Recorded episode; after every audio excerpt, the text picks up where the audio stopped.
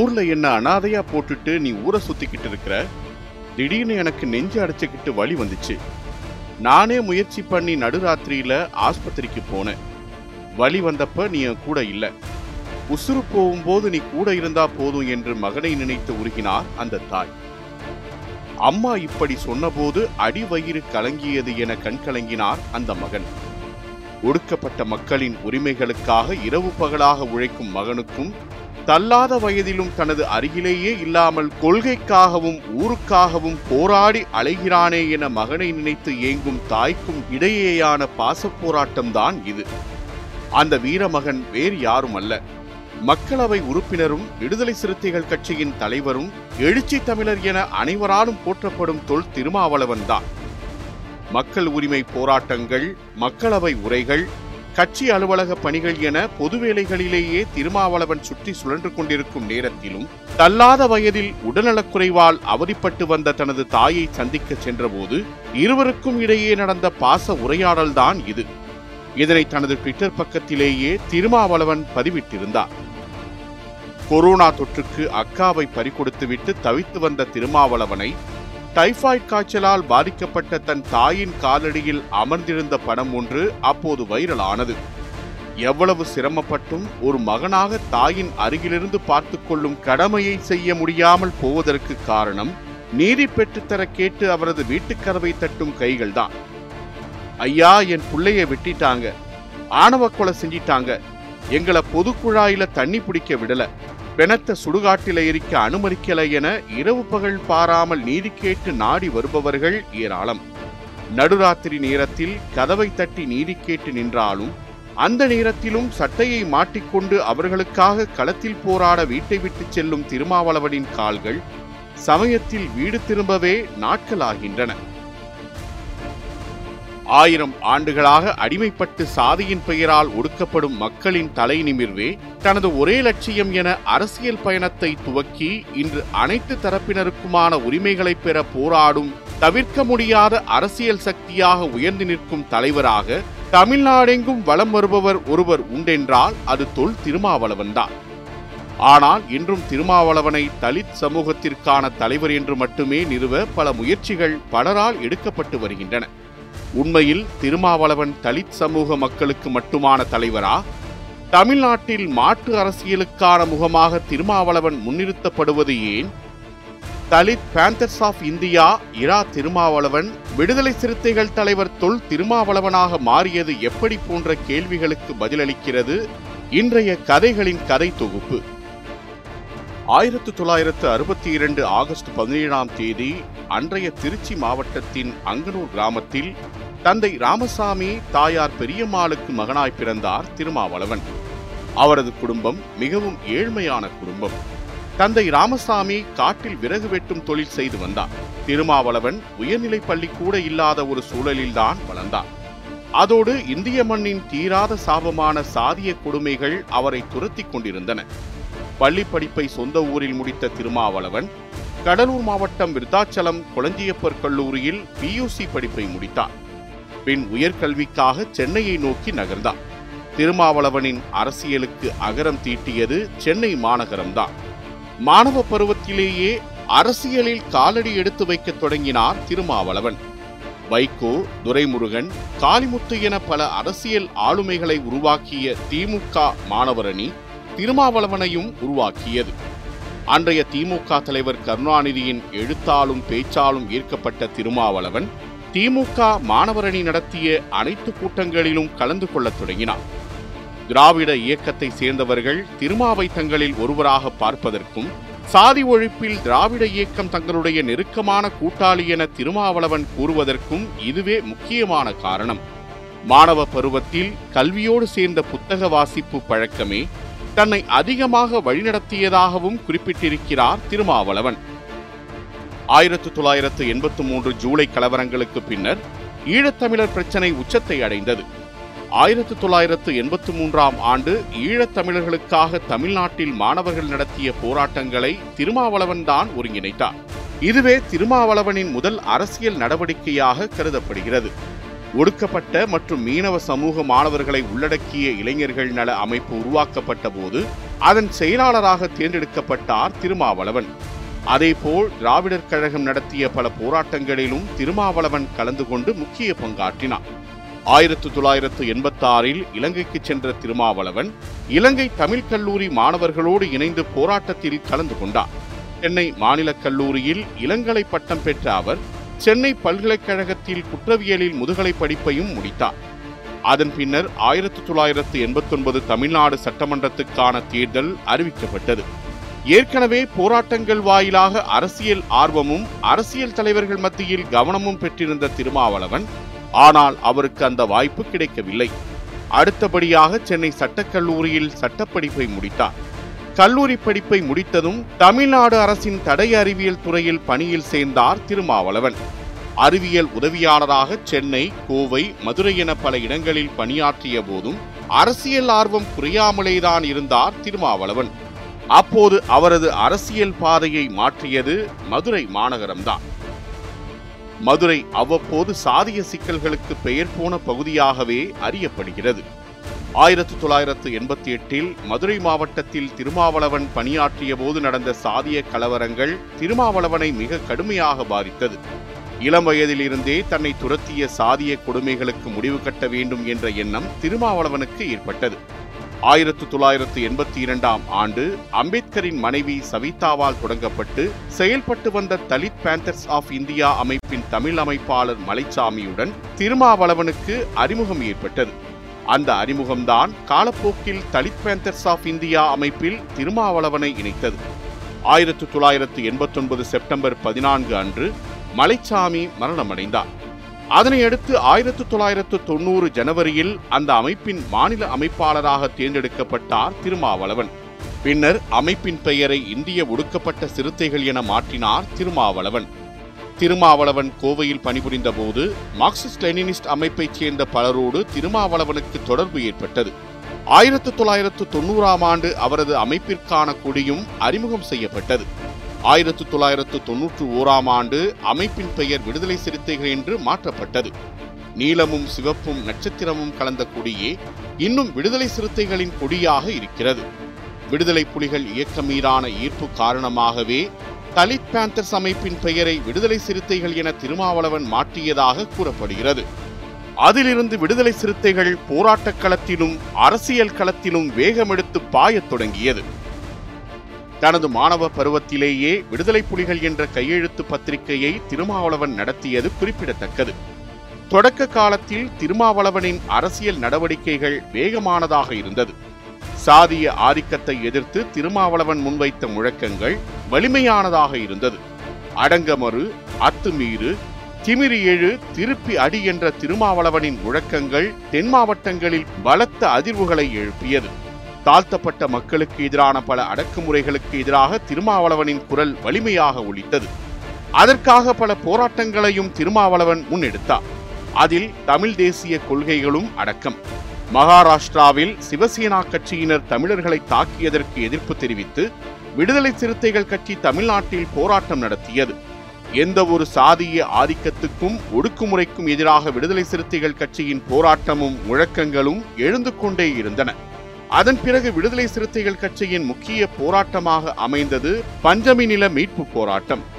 தாழ்த்தப்பட்ட மக்களுக்கு வழங்கப்பட்ட பஞ்சமி நிலங்களை ஆதிக்க சாதியினர் முறைகேடாக அபகரித்து வந்ததைத் தொடர்ந்து வட மாவட்டங்களில் தாழ்த்தப்பட்ட மக்களுக்கு எதிரான ஒடுக்குமுறைகளை எதிர்த்து விடுதலை சிறுத்தைகள் கட்சி செயல்படத் தொடங்கியது.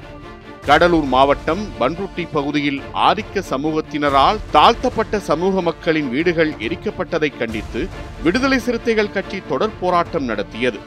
பஞ்சமி நில மீட்பு கோயில் நிலம் சார்ந்த பல போராட்டங்களை முன்னெடுத்ததன் காரணமாக வட மாவட்டங்களில் விடுதலை சிறுத்தைகள் கட்சி வலுவாக காலூன்றத் தொடங்கியது.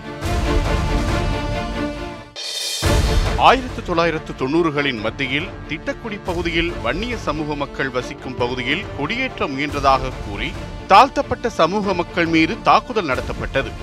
அந்த மோதலில் தாழ்த்தப்பட்ட சமூகத்தைச் சேர்ந்த இளைஞர் ஒருவர் பலியானார். இதனை அடுத்து வட மாவட்டங்கள் முழுவதும் பரவலாக வன்னிய சமூக மக்களுக்கும் தாழ்த்தப்பட்ட சமூக மக்களுக்கும் மோதல்கள் நடைபெற்றன.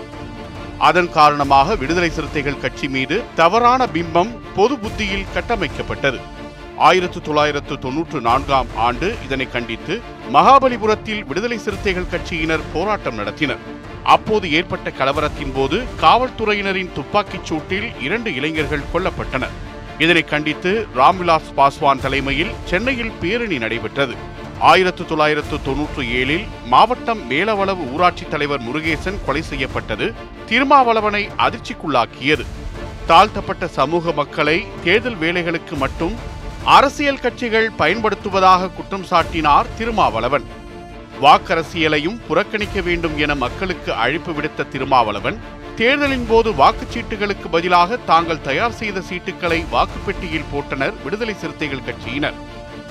ஆயிரத்து தொள்ளாயிரத்து தொன்னூற்றி ஏழாம் ஆண்டு இந்திய சுதந்திர தின விழாவை கொண்டாட நாடே தயாராக இருந்தபோது இந்தியாவின் விடுதலை தாழ்த்தப்பட்ட சமூக மக்களுக்கான விடுதலையை தரவில்லை என கூறி சுதந்திர குடும்பாவி எரித்து போராட்டம் நடத்தியது விடுதலை சிறுத்தைகள் கட்சி. ஆனால் பின்னர் தேர்தல் அரசியல் குறித்த திருமாவளவனின் பார்வைகள் மாறத் தொடங்கின. தேர்தல் அரசியலை புறக்கணிப்பதால் எந்த பலனும் ஏற்படாது என்றும் ஆட்சி அதிகாரமே மக்களை வாழ வைக்க முடியும் என்ற கருத்துக்கு வந்தார் திருமாவளவன். ஆயிரத்து தொள்ளாயிரத்து தொன்னூற்று ஒன்பதாம் ஆண்டு நடந்த நாடாளுமன்ற தேர்தலில் திமுக அதிமுக ஆகிய இரு கட்சிகள் இல்லாத அணியில் போட்டியிட விடுதலை சிறுத்தைகள் கட்சி விரும்பியதால் அப்போது மூன்றாவது அணியை அமைத்த தமிழ் மாநில காங்கிரசின் மூப்பனாருடன் இணைந்து போட்டியிட்டது. சிதம்பரம் நாடாளுமன்ற தொகுதியில் போட்டியிட்ட திருமாவளவன் இரண்டரை லட்சம் வாக்குகளை பெற்று அரசியலில் பெரும் அதிர்வலைகளை ஏற்படுத்தினார். அதன்பின் இரண்டாயிரத்து ஓராம் ஆண்டு சட்டமன்ற தேர்தலில் திமுக கூட்டணியில் இணைந்தபோது மங்களூர் தொகுதியிலேயே திருமாவளவனுக்கு வெற்றி வாய்ப்பு அதிகம் இருப்பதாக வந்த தகவல்களின் அடிப்படையில் மங்களூர் தொகுதி அவருக்கு ஒதுக்கப்பட்டது. உதயசூரியன் சின்னத்தில் போட்டியிட்ட திருமாவளவன் தேர்தலில் வெற்றியும் பெற்றார். ஆனால் திமுக ஆட்சியை இழந்தது. ஜெயலலிதா முதலமைச்சராக பதவியேற்றார். சட்டமன்ற உறுப்பினரான பின்னர் தொடர்ந்து சாதிய கொடுமைகளுக்கு எதிராக குரல் கொடுத்தார் திருமாவளவன். சிதம்பரம் கோயில் முன் நடந்த போராட்டம் கண்டதேவி தீரோட்டத்திற்கான போராட்டம் போன்றவற்றில் விடுதலை சிறுத்தைகள் கட்சி முக்கிய பங்காற்றியது. இரண்டாயிரத்தி இரண்டாம் ஆண்டு திருவண்ணாமலை மாவட்டத்தில் ஒடுக்கப்பட்ட சமூக மக்கள் மீதான தாக்குதலை கண்டித்து பொதுக்கூட்டம் நடந்தது. அதில் கலந்து கொள்ளச் சென்ற திருமாவளவன் தாக்கப்பட்டாலும் போராட்டத்தை கைவிடவில்லை. இரண்டாயிரத்தி இரண்டு நவம்பர் இருபத்தி ஏழு அன்று தமிழறிஞர்களை ஒன்று திரட்டிய திருமாவளவன் புழக்கத்தில் இருக்கும் பிறமொழி சொற்களுக்கு சரியான தமிழ் பெயர்களை உருவாக்குமாறு கேட்டார். மேலும் சாதி மத அடையாளங்கள் அல்லாத தமிழ் பெயர்களை எல்லோரும் வைத்துக் கொள்ள வேண்டும் என்றும் கூறினார் முதற்கட்டமாக விடுதலை சிறுத்தைகள் கட்சியைச் சேர்ந்த ஐயாயிரம் தொண்டர்கள் தங்கள் பெயரை மாற்றிக்கொண்டனர் திருமாவளவனின் தந்தை ராமசாமி தனது பெயரை தொல்காப்பியன் என மாற்றிக்கொண்டார் இரா திருமாவளவன் அன்று முதல் தொல் திருமாவளவனாக மாறினார். இரண்டாயிரத்து நான்காம் ஆண்டு நாடாளுமன்ற தேர்தல் நெருங்கிக் கொண்டிருந்த நிலையில் கூட்டணி கட்சியினருடன் ஏற்பட்ட சில கருத்து வேறுபாடுகளால் தனது சட்டமன்ற உறுப்பினர் பதவியை ராஜினாமா செய்தார். பின்னர் இரண்டாயிரத்து நான்காம் ஆண்டு நாடாளுமன்ற தேர்தலில் விடுதலை சிறுத்தைகள் புதிய தமிழகம் மக்கள் தமிழ் தேசம் ஆகிய கட்சிகளுடன் இணைந்து போட்டியிட்டது. மீண்டும் சிதம்பரம் தொகுதியில் களம் கண்ட திருமாவளவன் கணிசமான வாக்குகளை பெற்றதோடு அதிமுக கூட்டணி வேட்பாளரை பின்னுக்கு தள்ளி இரண்டாம் இடம் பிடித்தார். இரண்டாயிரத்து நான்கில் திருமாவளவன் பிறந்தநாள் பொதுக்கூட்டத்தில் கலந்து கொண்ட பாமக நிறுவனர் ராமதாஸ் திருமாவளவனுக்கு பிறந்தநாள் வாழ்த்து கூறியது இருவருக்குமான நல்லிணக்கத்தை காட்டியது. இரண்டாயிரத்து ஐந்தில் மதுரையில் நான்காம் வட்டமேசை மாநாடு என்ற பெயரில் திருமாவளவனால் நடத்தப்பட்ட மாநாடு தாழ்த்தப்பட்ட மக்களுக்கு இரட்டை வாக்குரிமை மற்றும் தனித்தொகுதி ஆகிய கோரிக்கைகளை முன்வைத்தது. ஆயிரத்து தொள்ளாயிரத்து முப்பத்தி இரண்டாம் ஆண்டு லண்டனில் நடந்த வட்டமேசை மாநாட்டில் அம்பேத்கர் எழுப்பிய கோரிக்கைகளை மீட்டுருவாக்கம் செய்தார் திருமாவளவன். இரண்டாயிரத்து ஆறில் நடந்த சட்டமன்ற தேர்தலில் விடுதலை சிறுத்தைகள் கட்சி சார்பில் செல்வ பெருந்தகை ரவிக்குமார் ஆகியோர் சட்டமன்றத்திற்கு தேர்ந்தெடுக்கப்பட்டனர். தேர்தலுக்கு பின் தமிழ் பாதுகாப்பு இயக்கத்தில் இணைந்து தொடர்ந்து செயல்பட்டார். இரண்டாயிரத்து ஆறாம் ஆண்டு நடந்த உள்ளாட்சி தேர்தலின் போது அதிமுக கூட்டணியை முறித்துக்கொண்டு திமுக கூட்டணியில் இணைந்தது விடுதலை சிறுத்தைகள் கட்சி. இரண்டாயிரத்து ஏழு அக்டோபர் மாதம் சென்னையில் நடந்த விடுதலை சிறுத்தைகள் கட்சியின் பொதுக்குழுவில் ஒடுக்கப்பட்ட சமூக மக்களுக்கான அமைப்பு என்பதிலிருந்து அனைத்து சமூக மக்களுக்கான கட்சியாக விடுதலை சிறுத்தைகள் கட்சி வளர்ச்சியடைந்தது. தாழ்த்தப்பட்ட சமூக மக்களும் சிறுபான்மையின மக்களும் இணைந்து செயல்பட வேண்டும் என்ற கருத்தை முன்வைத்தார் திருமாவளவன். விடுதலை சிறுத்தைகள் கட்சியில் பல இஸ்லாமியர்களும் கிறிஸ்தவர்களும் இணைந்தனர். இரண்டாயிரத்து எட்டில் நடந்த விடுதலை சிறுத்தைகள் கட்சியின் மாநாட்டில் தமிழீழத்தை அங்கீகரிக்க வேண்டும் என தீர்மானம் நிறைவேற்றப்பட்டது. இரண்டாயிரத்து ஒன்பது ஜனவரியில் ஈழத்தமிழர்களின் பிரச்சினைக்காக சாகும் வரை உண்ணாவிரத போராட்டத்தை தொடங்கினார் திருமாவளவன். இரண்டாயிரத்து ஒன்பதில் நடந்த தேர்தலில் திமுக கூட்டணியில் இணைந்து சிதம்பரம் தொகுதியில் போட்டியிட்ட திருமாவளவன் வெற்றி பெற்று நாடாளுமன்றத்துக்கு தேர்வானார். நாடாளுமன்றத்தில் தமிழ்நாட்டின் உரிமைகளுக்காகவும் இலங்கை தமிழர் பிரச்சனைகளுக்காகவும் ஒழிக்கும் அழுத்தமான குரலாக திருமாவளவன் குரல் இருந்தது. தேர்தலுக்கு பின்னும் தொடர்ந்து விடுதலை சிறுத்தைகள் அமைப்பை பலப்படுத்தினார் திருமாவளவன். இரண்டாயிரத்து பதினோராம் ஆண்டு நடந்த சட்டமன்ற தேர்தலில் விடுதலை சிறுத்தைகள் போட்டியிட்ட பத்து தொகுதிகளில் தாழ்த்தப்பட்டோர் அல்லாத சமூகத்தைச் சேர்ந்தவர்களும் போட்டியிட்டனர். தாழ்த்தப்பட்ட சமூக மக்களுக்கான தலைவராக அறியப்பட்ட திருமாவளவன் எல்லா சமூக மக்களையும் உள்ளடக்கிய இன்க்ளூசிவ் பாலிடிக்ஸ் செய்ய ஆரம்பித்தார். இரண்டாயிரத்து பதினான்காம் ஆண்டு நடந்த நாடாளுமன்ற தேர்தலிலும் திமுக அணியில் போட்டியிட்டது விடுதலை சிறுத்தைகள் கட்சி. தேர்தலில் தோல்வியடைந்தாலும் அவர் போராட்ட அரசியலில் இருந்து தொய்வு பெறவில்லை. இரண்டாயிரத்து பதினாறாம் ஆண்டு நடந்த சட்டமன்ற தேர்தலில் திமுக அதிமுகவிற்கு மாற்றாக மக்கள் நல கூட்டணி உருவாக்கப்பட்டதில் திருமாவளவனின் பங்கு முக்கியமானது. காட்டுமன்னார் கோயில் தொகுதியில் போட்டியிட்ட திருமாவளவன் வெறும் எண்பத்தேழு வாக்குகளில் வெற்றி வாய்ப்பை இழந்தார். திருமாவளவன் தமிழ்நாட்டு சட்டமன்றத்தில் இடம்பெறாதது துரதிருஷ்டவசமானது என கருத்து தெரிவித்தனர் அரசியல் விமர்சகர்கள். ஆனால் இரண்டாயிரத்து பத்தொன்பதில் தேர்தலில் வெற்றி பெற்று நாடாளுமன்றத்திற்கே சென்றார் தொல் திருமாவளவன். இரண்டாயிரத்து பத்தொன்பதில் திமுகவின் மதச்சார்பற்ற கூட்டணியில் இடம்பெற்று தனிச்சின்னமான பாணி சின்னத்தில் போட்டியிட்ட திருமாவளவன் பெரும் வெற்றி பெற்று நாடாளுமன்ற உறுப்பினராக தேர்ந்தெடுக்கப்பட்டார். திருமாவளவன் போட்டியிட்ட தொகுதியில் நள்ளிரவு வரை வாக்கு எண்ணிக்கையில் இழுபறி ஏற்பட்டு பின்னர் திருமாவளவனே வெற்றி பெற்றதாக அறிவிக்கப்பட்டது. அன்று முதல் தற்போது வரை மக்களவையில் தமிழ்நாட்டு மக்களின் குரலாகவே ஒழித்துக் கொண்டிருக்கிறார் திருமாவளவன். மத்திய அரசு அறிமுகப்படுத்திய சிஏஏ வேளாண் சட்டங்கள் தேசிய கல்விக் கொள்கை போன்றவற்றிற்கு மக்களவையிலும் போராட்டக் களத்திலும் தொடர்ந்து தனது எதிர்ப்பை தெரிவித்து வந்தார் பதினேழாவது மக்களவை தொடங்கி இரண்டாயிரத்து இருபத்தி இரண்டு பட்ஜெட் கூட்டத்தொடர் வரையான கணக்கெடுப்பில் தமிழ்நாட்டை பொறுத்தவரை நாடாளுமன்றத்தில் சிதம்பரம் தொகுதி நாடாளுமன்ற உறுப்பினர் தொல் திருமாவளவன் தான் ஆறு தனிநபர் மசோதாக்களை அறிமுகம் செய்து தமிழ்நாட்டில் முதலிடம் பிடித்துள்ளார் என்பது குறிப்பிடத்தக்கது. மருத்துவ படிப்பில் அகில இந்திய ஒதுக்கீட்டு இடங்களில் பிற்படுத்தப்பட்டோருக்கு இடஒதுக்கீடு வழங்க வேண்டும் என்ற கோரிக்கையை திருமாவளவன் முன்வைத்திருந்தார். தாழ்த்தப்பட்டோருக்கான தலைவர் என்று அடையாளப்படுத்தப்பட்ட திருமாவளவன் பிற்படுத்தப்பட்டோருக்கு இடஒதுக்கீடு குறித்து முதலில் குரல் எழுப்பியது அவர் மீதான கட்டமைக்கப்பட்ட பிம்பத்தை உடைத்தது. அம்பேத்கரின் பிறந்த நாளை தேசிய விடுமுறை தினமாக அறிவிக்க வேண்டும் என்கிற கோரிக்கையை நாடாளுமன்றத்தில் முன்வைத்தார். அதன் பின்னர் அம்பேத்கர் பிறந்த நாள் தமிழ்நாட்டில் சமத்துவ நாளாக கொண்டாடப்படும் என முதலமைச்சர் மு ஸ்டாலின் அறிவிப்பு வெளியிட்டார். அம்பேத்கர் சிலைக்கு பாஜகவினர் மாலை அணிவிக்க சென்றபோது நடந்த பிரச்சனை குறித்து பேசிய திருமாவளவன் அம்பேத்கரின் சமத்துவ கொள்கைக்கு நேரெதிரான சனாதன கொள்கையை கொண்ட பாஜகவினருக்கு அம்பேத்கரின் சிலைகளுக்கு மாலை அணிவிக்க அருகதை இல்லை என தெரிவித்தார். நீட் விலக்கு மசோதாவை இரண்டாவது முறையாக தமிழ்நாடு அரசு ஆளுநருக்கு அனுப்பியும் அதை குடியரசுத் தலைவருக்கு அனுப்பவில்லை என்பதால் தேனி விருந்தை புறக்கணிப்பதாக தெரிவித்தார். சுதந்திர தினத்தன்று மக்களால் தேர்ந்தெடுக்கப்பட்ட ஊராட்சி தலைவர்கள் கொண்டு தேசிய கொடி ஏற்றப்பட வேண்டும் என்று தமிழ்நாடு அரசின் தலைமைச் செயலாளர் வே. இறையன்பு உத்தரவிட்டிருப்பது திருமாவளவனின் தாழ்த்தப்பட்ட மக்களுக்கான போராட்டத்திற்கு கிடைத்த மற்றொரு வெற்றி என்றே கூறப்படுகிறது. விடுதலை சிறுத்தைகள் கட்சி சார்பில் பத்து ஆண்டுகளுக்கும் மேலாக திருமா பயிலகம் பெயரில் அரசு போட்டித் தேர்வுகளுக்கு தயாராகும் மாணவர்களுக்கு இலவச பயிற்சி வழங்கி வரும் திருமாவளவன் சாதி மதம் உள்ளிட்ட தற்காலிக அடையாளங்களில் மாணவர்கள் சிக்கிக் கொள்ளாமல் அதிகார வலிமை பெற வேண்டும் என அக்கறையுடன் வலியுறுத்துகிறார்.